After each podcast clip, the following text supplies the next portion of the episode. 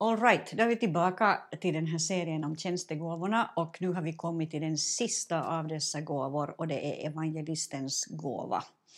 Och du som kommer med nu först i serien så kan gå tillbaka och titta på Youtube, Vasametskos Youtube-kanal, och där kommer du att hitta 5 andra undervisningssessioner i den här serien. De är alla kring 30 minuter långa eller lite mindre, och de handlar alltså om, först är det en introduktion till tjänstegåvorna och sen finns det en session om aposteln, profeten och herden och läraren, och du kommer då om evangelisten här till sist. Och jag sa här någon gång tidigare att man brukar använda bilden av handen när man talar om de här tjänstegåvorna. Nu är det svårt att visa evangelistens tjänst utan att man gör något galet med sin hand och visar fel tecken. Men evangelisten når längst ut, så det är det här längsta fingret. Herden, det glömde jag se när jag talade om herden, så herden är liksom gift med församlingen, så det är ringfingret.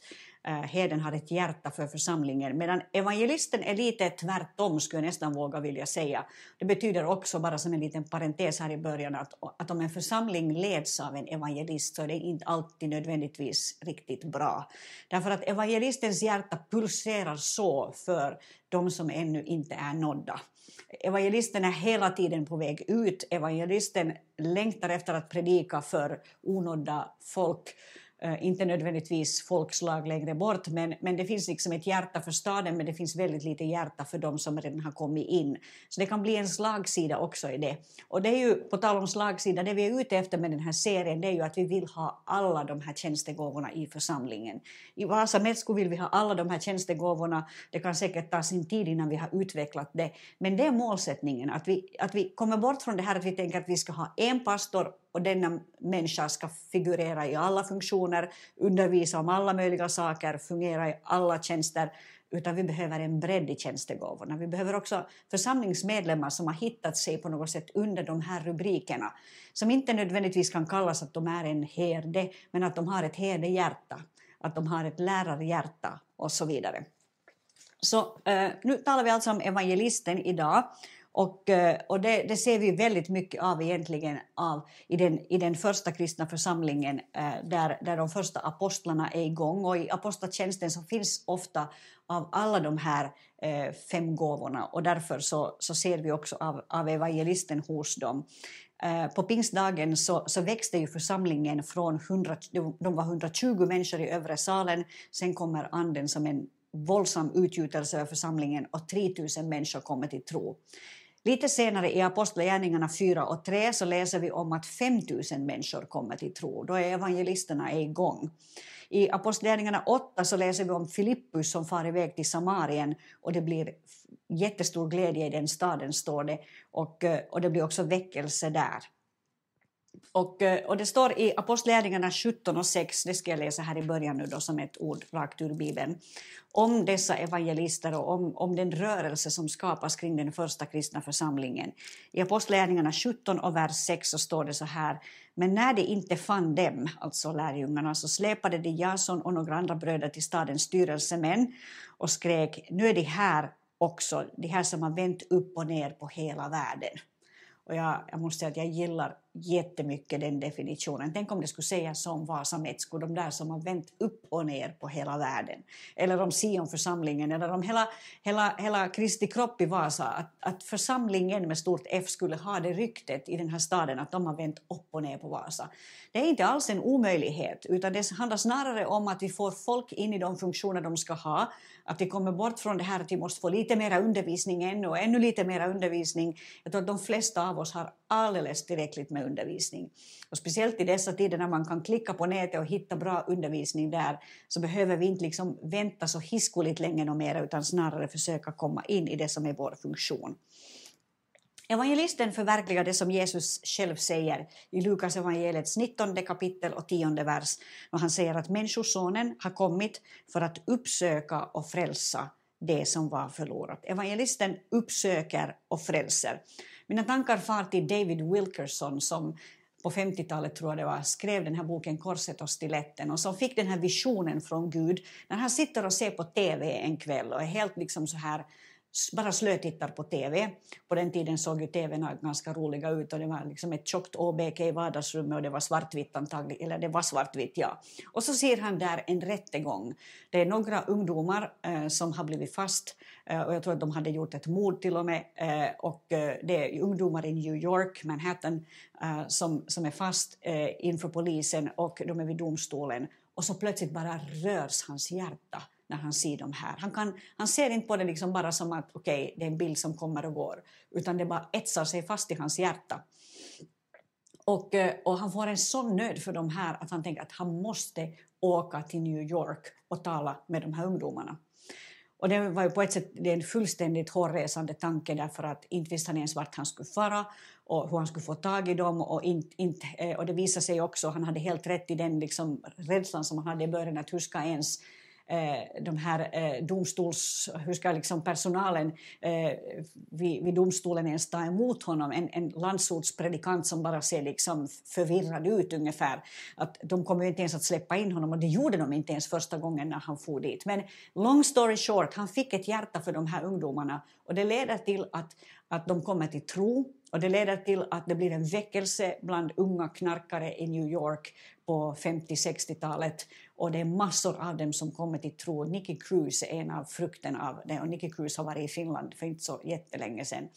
Han är en gammal man vid den här tiden också. Men alltså det börjar med någonting som rör hjärtat och som gör att evangelisten bara måste ut. Och det berättas i den här berättelsen om David Wilkerson hur han går till sin församling och han liksom ber om lov att få fara till New York. Och man liksom hör den där pulsen hos honom att jag vill ju inte vara här. Och det är nästan som man skulle kunna säga att du är inte nödvändigtvis den här församlingens herde och den rollen borde du aldrig liksom ha satts in i utan du är evangelisten, du har ett hjärta för de här som är där ute på gatan. Så Kallelsen handlar förstås inte bara om att ha möten och det kommer hundratals människor och lyssnar utan det handlar minst lika mycket om det här bara som sker på gatan utan att någon av oss kanske ens registrerade eller vet om det. Människor bara som har som finner det lätt att tala om Jesus med andra människor. Och det här är verkligen en gåva. Realiteten är att det finns ett enormt behov ännu i vår dag av evangelisation. Det finns ett så kallat 10-40-fönster om du tittar på jordgloben eller på en karta. Det finns 67 länder med över 6 000 onådda folkgrupper och 5 av 6 onådda folkgrupper finns inom den här radien och de har inte fått höra evangeliet om Jesus Kristus. Ordet evangelizo på grekiska betyder att proklamera goda nyheter eller att komma med goda eller glada nyheter. Att komma med glada nyheter. På hebreiska så kan man använda orden baser eller baseret och det betyder en som kommer med goda nyheter.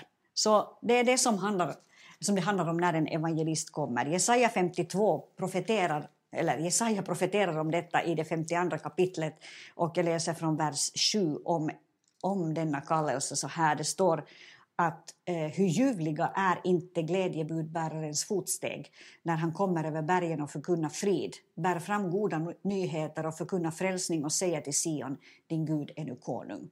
Man skulle kunna ha läst det här över David Wilkerson i tiden, att hur ljuvliga är inte fotstegen när han kommer. Han är inte högt taktad, han är nerskrattad och de liksom finner ingenting seriöst hos honom. Men han bara bryter igenom, eller Guds nåd genom honom bara bryter igenom. Och det blir en väckelse bland de här unga människorna i New York på 50-talet. All right, så vad är budskapet hos en evangelist? Vi skulle kunna säga åtminstone 4 saker om det här budskapet. Nej, förlåt, 6 saker, jag ska ta det snabbt. För det första, det finns en klar kallelse som utgår från evangelisten. En kallelse om att återvända till Gud. Att lämna synden, att lämna mörkrets välde, att lämna liksom detta att man är under Satans grepp helt kallt. Att lämna det och att omvända sig och komma till Jesus. Det finns ett rop om omvändelse som går ut. Och det här ropet hör du inte på samma sätt från herden. Herden kan kanske formulera sig försiktigt i såna liksom tongångar. Men evangelisten har liksom den här trumpetstöten som det är väldigt, väldigt svårt att ta miste på. Det kommer en klar signal om att varje människa som inte har tagit emot Jesus Kristus i sitt liv så har ett grundproblem. Och det är att du kommer inte att komma in i evigheten en dag. Det behöver ske någonting med ditt liv. Du behöver be en personlig bön. Jesus, kom in i mitt liv. Förlåt mig min synd.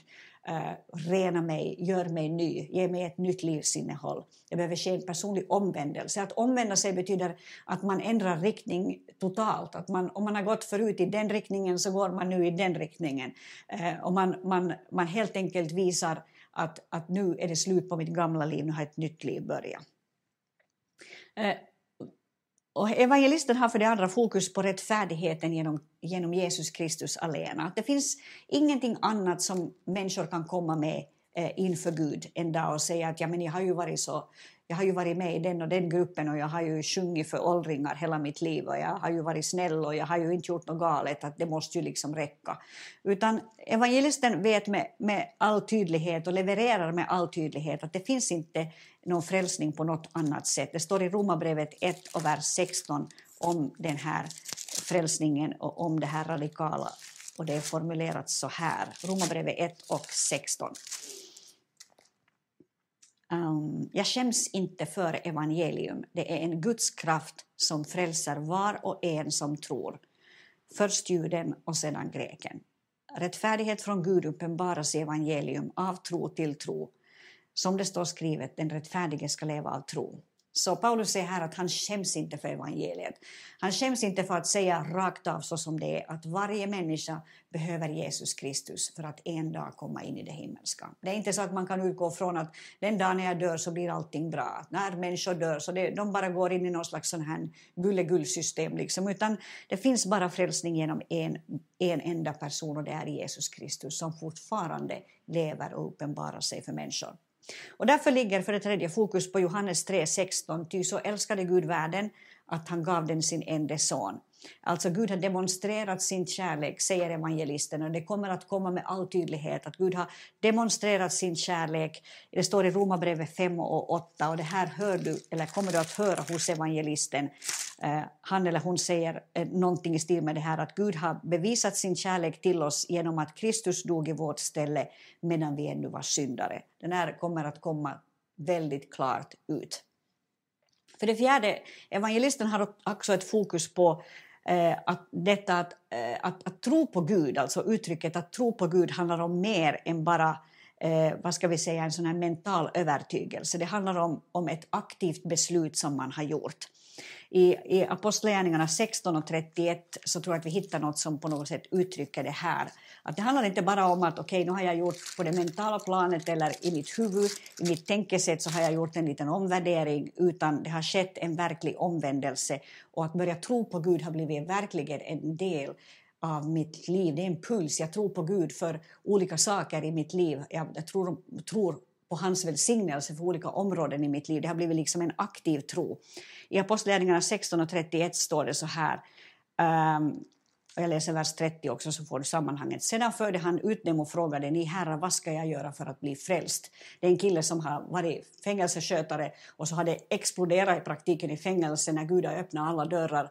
Och Paulus och Silas har suttit där och sjungit lovsånger, och så säger Paulus så här, tro på Herren Jesus så blir du frälst, du och din familj. Så då, han får ett klart svar, du behöver tro på Jesus, du behöver ta Jesus som din, eller liksom ta till dig budskapet om Jesus som din frälsare. Inte bara att Jesus är någon allmänt god Gud eller liksom någon allmänt god man som kom och for en gång, utan han är min personliga frälsare. För det femte så sätter evangelisten budskapet på fokus på det här att Jesus har dött för oss i vårt ställe. Alltså att det finns ingenting i det vi kan komma med som vi någonsin kan på något sätt leverera inför Gud eller liksom presentera inför Gud. Det står i Jesaja 33 någonting kring det här som jag vill läsa i vers 4 till vers 6. Alltså evangelisten sätter fokus på det verk som Jesus har gjort och på det verk som Jesus har åstadkommit för oss var och en. Det står så här i Jesaja 33, vers 4 till 6.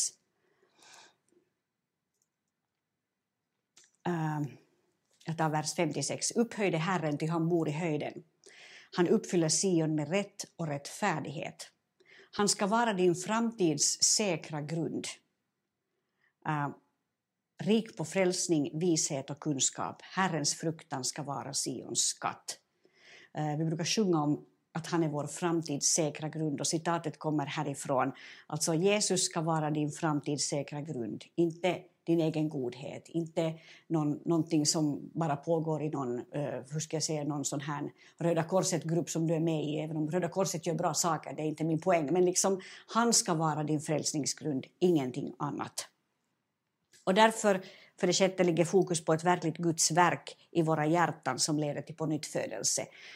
Så när evangelisten har varit på besök och när tonen från evangelisten har gått ut, då förstår vi att det går inte att leva på någon sån här gammal övertygelse, eller det går inte att bara leva på någon slags så här mental övertygelse. Det behöver ske ett under i mitt hjärta. Jag behöver verkligen bli frälst. Och det här undret såg vi också, om jag får gå tillbaka till David Wilkerson, när han sen då har liksom skapat ett sånt här möte dit han har kallat in alla de här knarkarna och alla de här ungdomarna, de här tonåringarna som har tränat sig på att ta livet av andra människor och som är liksom jättehårda.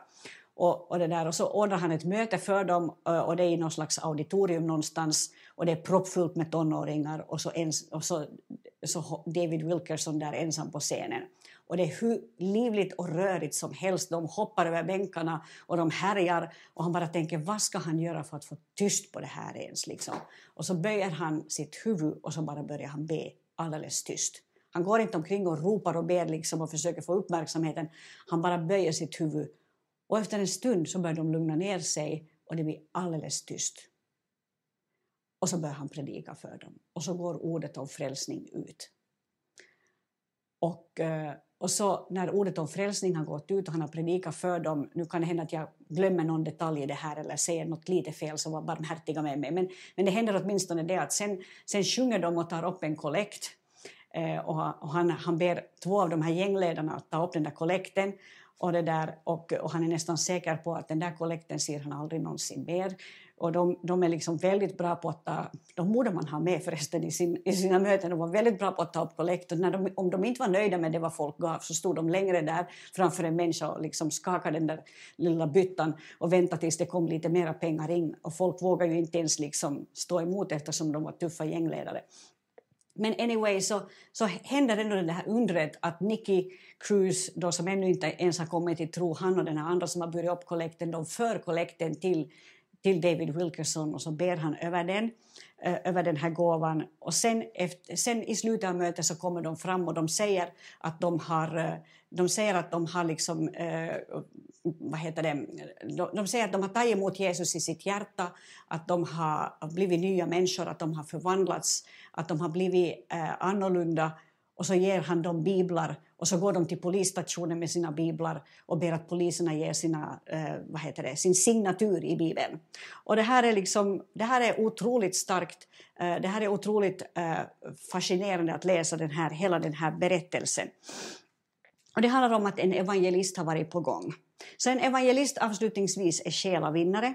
Det är en insamlare av människor, drar människor in i Guds rike, en människofiskare. En som sår goda frön i människors hjärtan, och Gud som är den som är bakom de här fröna. Hans ord är ju som ett frö som går in i människors liv och som vi kan förvänta att det blir frukt från. Precis som varje kvinna eller man som nu sätter frön in i jorden förväntar att det blir nog morötter sen i juli någon gång, fast det ser dåligt ut när man tittar på lilla fröet. Men när frö går in i jorden så händer det saker, och evangelisten vet att när jag förkunnar så kommer det där fröet förr eller senare att leverera någonting. En evangelist är inte bara en som sår, men en som skördar, en som plundrar helvetet för att befolka himlen. Det var så som Reinhard Bonnke formulerade, han som själv också är evangelist, eller var evangelist. Det handlar om att plundra helvetet och befolka himlen. Det handlar om att vara en livräddare och att vara ett vittne. Och jag ska avsluta med det Jesus säger i Apostlagärningarna 1 och 8, där det står så här om evangelistens tjänst. Och det som Jesus ska skicka sina lärjungar ut på när anden har kommit över dem. Men när den helige ande kommer över er ska ni få kraft och bli mina vittnen i Jerusalem och i hela Judeen och Samarien och ända till jordens yttersta gräns. Jag tycker det här är rena rama bomben, att när anden kommer över er så ska ni bli mina vittnen, ni ska få kraft och bli mina vittnen. Och så säger han i Jerusalem, i Judeen och Samarien och ända till jordens yttersta gräns. I en tid då de inte hade tillgång till flygplan eller överhuvudtaget till liksom kommunikationsmedel som vi har idag, så skulle de ändå få sprida ut ordet över hela världen. Vilket i praktiken nästan också hände genom den första kristna församlingens tjänst och händer hela tiden. Men ännu har vi sammanhang och länder där inte evangeliet ännu har fått nå människor. Och därför ska vi be nu här i slutet om att Gud ska få sända ut evangelister. Vi har också massor med människor i Vasa som inte känner Jesus personligen. Därför behöver vi evangelister som går hem till folk, som talar med människor på gatan, som bara har den där frimodigheten och den här förmågan att skapa ett utrymme i andras liv och bara leverera evangeliet på ett enkelt och lättfattligt sätt. Så Jesus, vi ber om att du i vår tid reser upp evangelister. Att du reser upp sådana som har liksom den här förmågan att på ett lättfattligt, fascinerande, enkelt sätt kunna ge evangeliet in i andras liv så att det bara får tala och beröra. Jesus, jag ber om att du ska resa upp evangelister i Vasa, att du ska resa upp evangelister i Österbotten, att du ska resa upp evangelister i hela det här landet. Jag ber om att du ska resa upp evangelister i Norden. Herre, vi vill se en comeback för den kristna församlingen. Herre, där församlingar har på något sätt fastnat och liksom lämnat kvar i gyttjan av någon anledning, så ber jag om att du ska resa upp nya sammanhang, du ska resa upp nya församlingar, men också förnya där det går att förnya, så att vi kan få se hela spektret av Efesierbrevet 4, 11 och 12 bli verklighet. Att vi får apostlar, profeter, herdar, evangelister och lärare som på något sätt exploderas ut, eller hur ska jag säga, liksom, som sänds ut på ett exploderande sätt nästan från din församling, så att så många som människor som möjligt kan få bli berörda av evangeliet. Det ber vi, Herre, om i ditt namn. Amen.